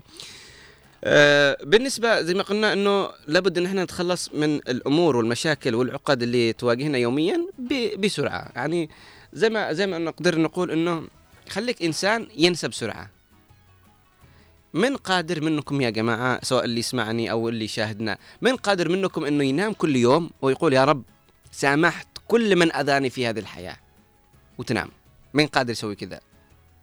أنا فكرت وحاولت أقول يا أخي أنا أشتي أنام وأنا مسامح كل الناس اللي أذوني، وأكون زي ذاك الصحابي اللي دخل الجنة بسبب أنه كان يسامح الناس قبل أن ينام. وأحاول أني أقول كذا يا رب سامحتم، وبعدين أنام. بعدين أتذكر مدرس اللي كان يأذينا ويضربنا وبدون أدنى حق، أتذكر ذاك الجار اللي كان يقلق سكينتنا عفوا، أتذكر ناس كثير جدا. فنقول يا أخي أوكي بسامح ذا، بسامح ذا. بعدين أقول طالما أني أتردد بمسامحة الآخرين، أنا قد أسامح بس عشان أقول أن أنا نمت وأنا مش أخذ حقد وكره لناس آذوني في حياتي. لكن أنك تعود نفسك على أنك تقول كذا يوميا، بيجي يوم من الأيام بتنسى وبتسامح. فإن الإنسان يسامح ويصفح والعفو عند المقدرة شيء جميل، انك تعفو عند المقدرة. هذه من الاساليب اللي احنا ممكن نحول طاقتنا السلبية الى طاقة ايجابية. العفو عند المقدرة، انت مثلا واحد دق سيارتك وهو كان مخالف الطريق، ومن حقك انك تقول لا اعطيني قيمة اللي خربته، نروح لعند المرور. فانت كنت معصب، اكتسبت ايش؟ طاقة سلبية. طب كيف تحولها طاقة ايجابية؟ وما زالت الطاقة الإيجابية، يعني أنت ما بتروحش الطاقة السلبية منك إلا لما تأخذ وتشفي غليلك. خذه وروح معه لعند المهندس أو لعند المسمكر وقول له إيش العلاج 1 2 3 ويعطيك هذه. لما تتفقوا على الأسعار وكل شيء وتعاقبه تقول له خلاص روح بصلح نفسي. في بعضهم كذا، فأنت بنفس الوقت عاقبته. أو مثلا ترفع دعوة على أحد بسبب أنه آذاك، ترفع دعوة قضائية وتروح تسوي كذا، ولما يوصل لعند الحكم تقول له خلاص سامحته. بنفس الوقت انت شفت غليلك وخليته يشعر بمرارة انه عندما يكون مخطئ عشان ما يكررها، واعطيته قرعة كذا بسيطة على انه لازم لابد ان يتعلم الادب ولابد ان يتعلم الاحترام والقيم الاسلامية، ومنها شفت غليلك ومنها حولت طاقتك السلبية الى طاقة ايجابية. فاحنا مش معناته انه الناس نسامحهم طوالي كذا، لا، في أشخاص لما يسامحوا طوالي كذا ما عندهم الأسلوب على أنهم يسووا ريكفري ويعالجوا نفسهم ويبعدوا هذه ويزيحوا الطاقة السلبية اللي في داخلهم. بعضهم أوكي خلاص أنا سامحت مش مشكلة، بعدين أبسط عصبية الله لا سامح، أنا كنت الله يجعل للموت، الله يأخذ، الله عمره ما سوى، عمره ما فعل. لا، في بعضهم مش قادرين، يقول لك مسامح لكن داخليا ومن أعماق قلبهم لا. فهم لابد أنهم يقرعوا ذا الشخص، أنهم تقريع يعني إيش، لابد انهم يعلموه بعض الامور. فانا مثلا لما اشخاص يزعجوني او كذا لابد اني اقول لهم خلاص 1 2 3 امورنا انتهت ومدري ايش، ولابد انا اخذ حقي وتعطيني 1 2 3. لما يوصل لمرحله اقول خلاص ما اشتي، ليش انا اعطيته، وبخته انا بطريقتي المناسبه واسلوب المناسب، وبخته وبعدين سامحته، كذا ارتحت وهو كذا ارتاح. تخيل لما تحس، كلنا نتذكر الايام المدرسه لما كان يجي المدرس يضربنا على ايدينا، فيجي وقت يعني يقول المدرس يلا كل واحد يقوم يرفع يده عشان أجي أضربه، وفجأة كذا وبعد دقائق معدودة يقول خلاص سامحتكم وجلستم. الله، تحس براحة، تحس كأنك كنت متوجه إلى الإعدام ومن ثم أعفي عنك، تحمد ربك على أنك ما انضررت بذاك البرد أو بذاك الصباح. فنفس الشعور أنك شخص يكون واثق يقول يا أخي والله أني أنا غلطت ويا رب أني يسامحني، ويكون داخل أمل أنك تسامحه. فأنت أردي من بداية الأمر أنت ناوي أنك تسامح، لكن أنت ناوي أنك تعطيه أو توبخه على فعل هذا عشان لا يكرره مرة ثانية، وهذه من الأشياء الجميلة. طيب، أم مهند من بير أحمد إيش تقول؟ تقول من خلال استشعار النعم التي وهبني الله إياها وأصبحت لدينا عادية، إلا عندما نفقد أحدهن تذكر أن الله أحاطنا بكثير من النعم، يكفي أن ننهض الصباح بخير وتصلي الفجر بهدوء وطمأنينة. شكرا لك. جابر مقبل يقول صباح الخير الذين لم يتوقفوا عن في طريقهم رغم أنهم متعبون، للذين كلما انحنت أكتافهم استسلاما ازدادوا قوة ورغبة في التعافي من مرارة الأيام. صباح الخير الذين ينفضون عن أرواحهم غبار التعب، المتمسكون في أكثر لحظات ضعفهم والمتفائلون والمتوكلون على الله والمؤمنون بأن لن يخذلهم ولن يكسر أغصان الأمل فيهم. صباح الخير. شكرا لك يا جابر مقبل. أم أحمد من عدن تقول صباح الخير على الجميع، نحولها بالتفاؤل وفرح والنشاط من خلال الشعور بأن القادم أجمل وأن الأمس لن يعود، ونتفاءل ونتسامح ونعلم أن الحياة سوف تستمر بالحب والتسامح. يا سلام عليك. صباح الخير من رقم الحياة تعب. أوكي، وضاح عبد الله من عدن ماذا يقول؟ يقول لتحويل الطاقة السلبية التي اكتسبناها خلال الأسبوع إلى طاقة إيجابية، وذلك من خلال يوم الأجازة، يمكن أن تكون فرصة للتركيز على الراحة والاسترخاء والدوران نحو الجوانب الإيجابية في حياتنا. يمكننا تنظيف ذهنك من الضغوط والتحديات الأسبوعية، وممارسة الأنشطة التي تساعدك على استعادة الطاقة والتأمل في الإيجابية. وأيضا يمكنك القيام بأنشطة تحبها مثل الاستمتاع بالطبيعة، القراءة، ممارسة الرياضة، مشاهدة فيلم مفضل، التواصل مع الأشخاص الذين يجلبون لك السعادة، أو تناول وجبة صحية ولذيذة. كل هذه الأنشطة يمكن أن تسعدك في عن تحويل الطاقة السلبية إلى إيجابية والاستعداد لبداية جديدة في الأسبوع القادم. على فكرة بالنسبة لوجبة لذيذة، هذه من الأشياء والأمور اللي أحبها أنها تبعد عني الطاقة السلبية قسم بالله. يعني لما يكون في وجبة كذا يعني طوال اليوم تمر بمشقة وتعب ونكد وصياح من بداية الشغل من نهايته وحلقك مشحب ومش قادر تسوي أي شيء، بالأخير تقول يا أخي يا بروح الآن أكل وجبة حلوة دسمة أو وجبة يعني اللي تحبها وتأكلها، يعني مجرد تفكير فيها تشعر بالإيجابية. في بعضهم أول ما يقول خلاص وجبة غدا يحس بالسعادة، يحس كلنا نتذكر أيام الثانوية أو أيام الكلية إنه خلاص أول ما تبدأ المحاضرة تخلص أو الحصة تخلص خلاص نفرح ونضحك ويطير عنا النوم ويطير عنا التعب، وإنه مجرد سمعنا الأشياء يعني كنا نحس بتعب ونوم وقت المحاضرات. آخر محاضرة نقول خلاص تعب، خلاص تعبنا متنقوع، أو نقول خلاص سمت المحاضرة انتهت يطير النوم، يطير التعب، يجي لك الجوع. فذي الأمور اللي ممكن تقلب لنا السعادة لحظية، ولا بد في أشياء وأمور بسيطة جدا تقلب لنا السعادة لكن مش مركزين عليها، فإحنا لابد نركز على أبسط الأمور اللي تقلب لنا السعادة. خلونا نفتح باب الاتصالات وتواصل مع مستمعينا ومشاهدينا الكرام للحديث عن هذا الموضوع، إنه كيف بنحول طاقتنا السلبية اللي اكتسبناها خلال الأسبوع إلى طاقة إيجابية خلال نهاية الأسبوع. وفي ناس خاضوا تجارب، في ناس معهم تجارب كثيرة جدا إنه يكون مضغوط طوال الأسبوع مع الشغل، أول ما يوصل عند أهله يحس بالسعادة ويحس إنه يجدد روحه ويجدد النشاط اللي داخله. للاتصال والتواصل عبر الأرقام 20 17 17 و20 11 15. مرة أخرى للاتصال والتواصل عبر الأرقام 20 17 17 و20 11 15. أرقام بسيطة جدا مش صعبة. أو عبر الواتساب 715 929 929. نعيدهم مرة أخرى 715 929 929، والتي إن شاء الله ستكون ظاهرة عبر الشاشة لكي يتسنى لكم الاتصال والتواصل معنا والحديث بموضوعنا لهذا اليوم. نحن نستمتع بالطبيعة، دي برضو من الأشياء الحلوة اللي ما حد مركز عليها. يقول يا أخي خرج أشوف لك البحر، يقول طش طش أنا إيش بستفيد من البحر هذا، أو يقول أشوف لك الشارع أو أشوف لك الغيوم إيش بستفيد. لا والله أنا أحيانا لما أكون متضايق أو زعلان مجرد بس أخرج، حتى لو في مباني قديمة كذا، مباني كذا قديمة، أحس بالسعادة، أحس إني بخير. بعدين أتأمل إن الدنيا صغيرة وضعيف وإحنا ضعفاء أمام حكمة الله وقدرته. فلو مخرجنا يعطينا كذا أغنية تعطينا كذا شوية من الأمل، من الأمل كذا أغنية تعطينا كذا شوية من التفاؤل. سمعنا أغنية مخرجنا الرائع، هات إيدي في إيدك، هات شايلة الدنيا مفاجآت بتبلنا من البدايات،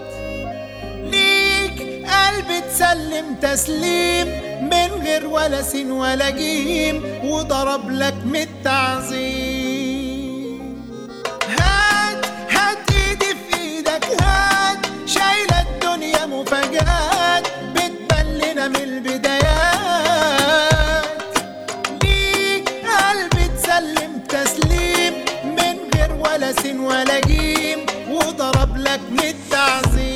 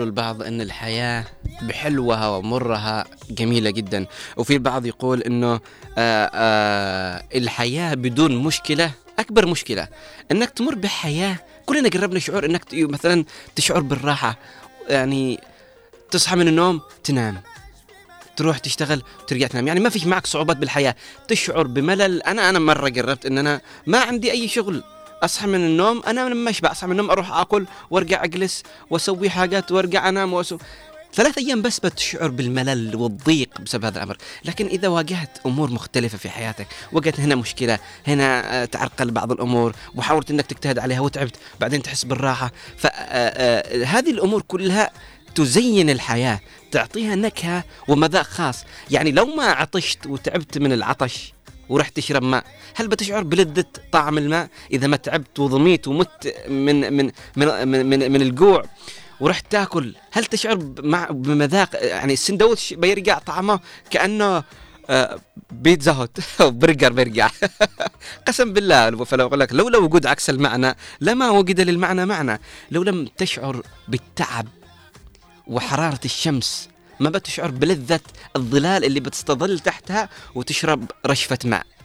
لولا وجود النار ما وجدت الجنة، فلا بد الأضداد تكون متواجدة عشان نشعر بقيمة هذا من حرارة وعذاب وشدة هذا. فإحنا إذا مرينا بمشاكل، مرينا بضغوطات، مرينا بأشياء سيئة ممكن تحدث لنا في هذه الحياة، نبتسم معاها. أنا والله يعني لدرجة وصلت لمرحلة أنه أشياء ممكن تواجهني وحزينة، يعني فعلا حزينة وأشياء تضايقني، فجأة أشوف نفسي لا شعوريا أبتسم لها وأضحك، لا شعوريا أبتسم لها وأضحك. مش عارف إيش هذه المشكلة، بس أنا كده خلاص وصلت لهذه المرحلة أنه يعني أكيد في خلف هذا الأمر شيء. كل ما أصبت مكروه، مرض أحد من تحبه، مات أحد، ضاعت فلوس، خلصت فلوسك، حسيت انك وصلت لفقر مدقع ما فيش معك ولا مليم داخل جيبك، ابتسم قول اكيد ربي مخبي لي بعد هذا الامر شيء جميل. انا ليش بقول كذا؟ لان عارف ان بعد العسر يسر. زي ما قال او خازوق، حتى الخازوق اللي انت عارف انه ربي قدر ان الخازوق هذا يجي عشانك، عشان تمحيص، هذا يسموه تمحيص، انه قد تكون سويت اشياء سيئة فربي اعطاك ذا الخازوق قدامك.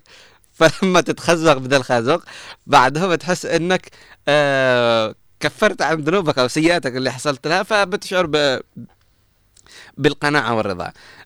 ما زلنا على تواصل معكم أعزائي المتابعين، ونفتح باب الاتصالات والتواصل عبر الأرقام 20 11 15 و20 17 17، أو عبر الواتساب 715 929 929 لنستقبل رسائلكم أعزائي المتابعين، ونستقبل كلامكم الجميل إن شاء الله الذي سنخوض في ضماره اليوم، ونتحدث عن أنه كيف ممكن نحول طاقتنا السلبية إلى طاقة إيجابية. وهناك الكثيرون من لو بيدنا أن نغير أسلوبهم ونمط حياتهم عشان يشعروا بسعادة كان سويناها والله.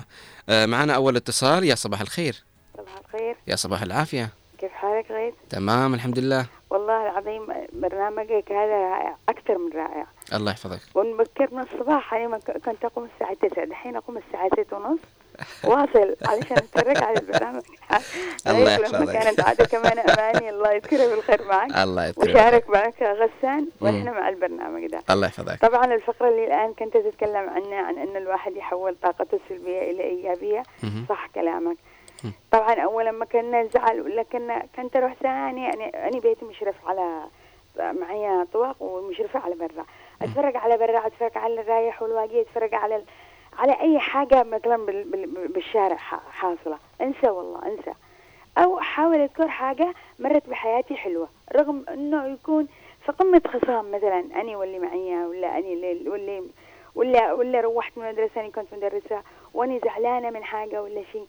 لكن دحين الحمد لله ربي من علي بأطفال ابني الله يحفظهم إن شاء الله، أول ما أشعر بضيق ومقدرش عد أفكر، ثاني أروح يا أما واحد عمره 6 شهور أجلس أضحكه وألعب معه، يا أما واحد دخل على 5 سنين أجلس بحقدك الهدرة الطفولية المحسنة وأجلس أقضي وقتي معه، والله أنسى بجد. يعني الواحد يطلع له الضغط، ليش بعرض نفسي لذي الأزمات كلها؟ وشيطان سبحان الله، سبحان الله من الشيطان الرجيم، بس بسم الله الرحمن الرحيم منه الله العظيم. احنا كذا ولا كذا بنعصب، لكن احنا كيف ممكن نمتص غضبنا بسهولة وبسرعة؟ صح؟ طبعا ضروري لازم الواحد يمتص غضبه بسرعه ولا يدقدق البيت كله. ايش في ناس خلاص يعني يوصلوا لسن 35 تشوف شعرهم مشيب وجسمهم ما يستحمل بسبب انهم ما تعودوا على انهم يمتصوا غضبهم، ما يفكروش بشكل كبير.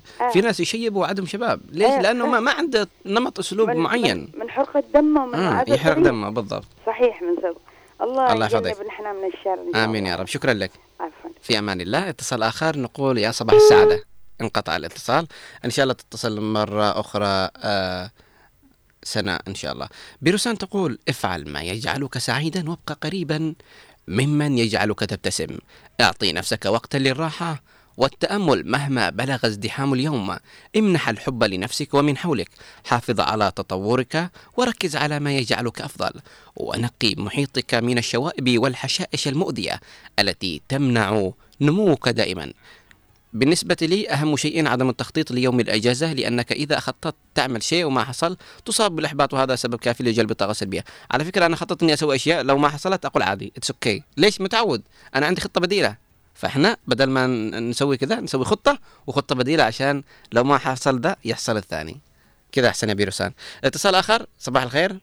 يا صباح نور. يا صباح التفاؤل والسعادة. يسعد صباحك مذيع وصحافي المهام الصعبة، ربي يحفظك.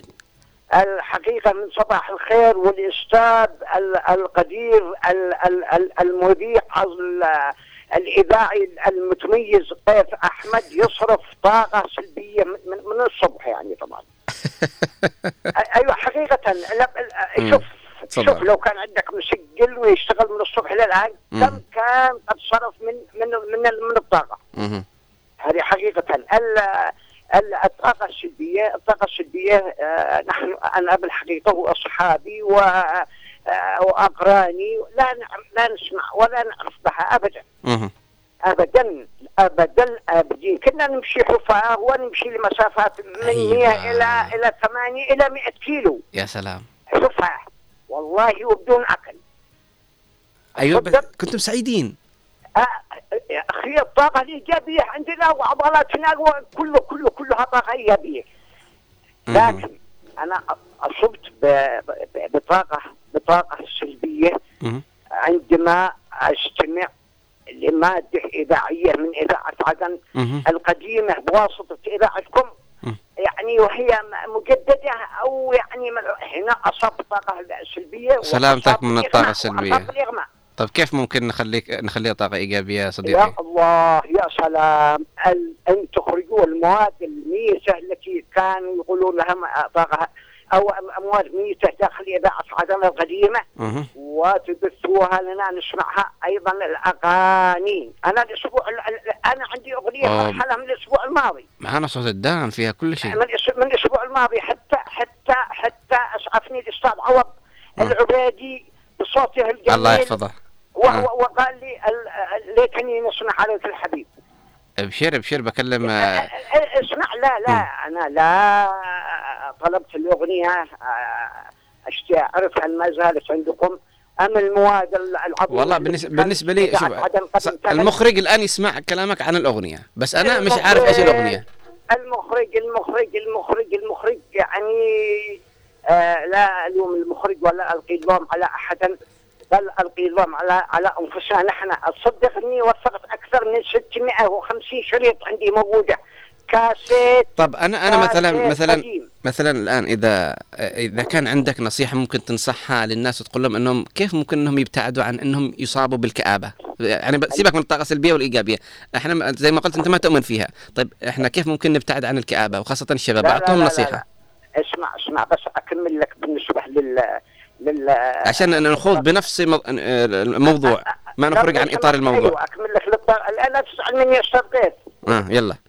الحقيقه طلبت اليوم بيجي برنامج الساعه 8 ليلا يصدرون فيها اغنيه. انا طلبت الاسبوع الاول اغنيه يسلم حسن صالح عليه الف رحمه ونور حيث ما المحبوب ساكن. أجاب لي فنان الأغنية بجنبه الكلام بجنبه زيد في الكلام وزيد. الله أصبت بالإغماء وارتفع السكري وضغط حالي. يا سلام عليك. لكن أنصح أيوة تفضل. أنصح يعني أنا عارف إنه هذا الكلام ولا أحيانا الانتقادات تكون مرة حقيقة. العلاج هو دائما مر. العلاج مر أيوة، لكن تعمدني بنصحك بانفراد وجنبني النصح في جمع. إذا كان هناك أي نصيحة أو أمر أو اقتراح ممكن إنك تقوله لنا فمش مشكلة، عادي تكلم وقوله، أو إنك ممكن تطلع على المخرج، المخرج يأخذ المكالمة ويكلمك فيها. فإحنا ما نشتي نخرج عن إطار الموضوع. الآن جلسنا الآن يمكن 10 دقائق نتكلم عن الأغنية وخرجنا عن إطار الموضوع بشكل كبير جدا، وأنا ما استحيت أن أنا أقطع الاتصال منك. فالحديث أعزائي المستمعين والمتابعين، عندما نتصل إحنا لابد نعرف أنه كان أو من الأصح أنه مدة المكالمة مع أي شخص لا تتجاوز 2 إلى 1 دقيقة، فلابد أن إحنا نكون مركزين. اتصال آخر، صباح الخير. انقطع الاتصال. طيب، بالحديث عن هذا الأمر، الناس يقولوا إحنا ما نؤمن بالطاقة الإيجابية والطاقة السلبية. أوكي، سيبكم من كلمة طاقة إيجابية وطاقة سلبية. التفاؤل والضيق، يلا نغيرها تفاؤل وضيق. ما تؤمنوا فيهم هو مجرد مصطلحات وليس علم أبراج. تقول أنا ما أؤمن بعلم الأبراج، لا، هي مجرد مصطلحات، وكل مصطلح يختلف عن الآخر لكن لا يبتعد عن قيمته، نفس القيمة ونفس الماهية. أنه أكيد طاقة سلبية معناها الاكتئاب، معناها الضيق، معناها الحزن، معناها الكآبة. فهذا تتلخص كلها بكلمة طاقة سلبية. الطاقة الإيجابية معناها أنك تتفائل، معناها السعادة، معناها التسامح، معناها أنك تنسى وتعفو وتصفح عن الآخرين. فمن الأمور اللي ممكن تجلب لنا الطاقة الإيجابية، وهذه دراسات كبيرة جدا تحدثوا فيه، أنه لما تصرف على أصدقائك، لما تعزم أصدقائك، لما تعطي فلان. على فكرة مش شرط أنك تعطيه حاجة كبيرة، قد تعطيه أشياء بسيطة جدا وممكن أنها تحول طاقته السلبية إلى طاقة إيجابية. محمد العبيدي يقول إيه والله الحياة تتخللها كثير من المشاكل والأحداث والضغوطات، تجعل حياتنا تمر بمحطات كثيرة منها سلبي ومنها إيجابي، ويمكن أن نشارك الأهل والأصدقاء بهذه اللحظات. ومن الحلو عند الضيق أن نتأمل ونجعل حياتنا متفائلة كمان، عشان تفرغ طاقتك السلبية. المشي على رمال البحر حافيا ترتاح نفسيا. أوكي، في بعضهم كذا يحبوا. ونأمل أو تتأمل الشمس عند الشروق، تشعر براحة نفسية ومنها تكون إيجابية. نسأل الله التوفيق والسلامة. أنا لما أكون متضايق أجلس أتفرج على الناس وهي تمشي. فإن إحنا نحول طاقتنا السلبية إلى طاقة إيجابية هي أن إحنا نتحكم بمشاعرنا وقت الحزن ووقت الغضب ووقت الفرح ووقت التعب. هنا ممكن نحول طاقتنا السلبية إلى طاقة إيجابية. عفوا منك يا عوض، قطع الاتصال وانتهى الوقت، لكن معوض إن شاء الله مرة أخرى بموضوع آخر، إحنا اللي بنتصل لك بإذن الله تعالى. شكرا لك يا عوض العبيدي، نتمنى لك الصحة والعافية. أعزائي المتابعين أينما كنتم، وصلنا إلى نهاية حلقتنا لهذا اليوم. نتمنى لكم إجازة سعيدة ويوم سعيد، ونحاول نطور من أنفسنا، نقرأ شيء، نتعلم شيء، نكتسب مهارة جديدة، ونستغل هذه الفرصة ولا نضيعها. واصل سكرولينج، نقلب بدون فائدة. فشكرا لكل من اتصل، وشكرا لكل من أرسل، وشكرا لكل من استمع، وشكرا لكل من شاهد. أشكركم دائما وأبدا على وقتكم الذي لا يقدر بثمن. كان معكم من الإعداد والتقديم غيث أحمد، ومن الإخراج أحمد محفوظ، ومن المكتبة الإذاعية عبد الله محمد، ومن البلاي أوت الزميل حسن السقاف. ودمتم ودام الوطن الجنوبي بألف خير. إلى اللقاء.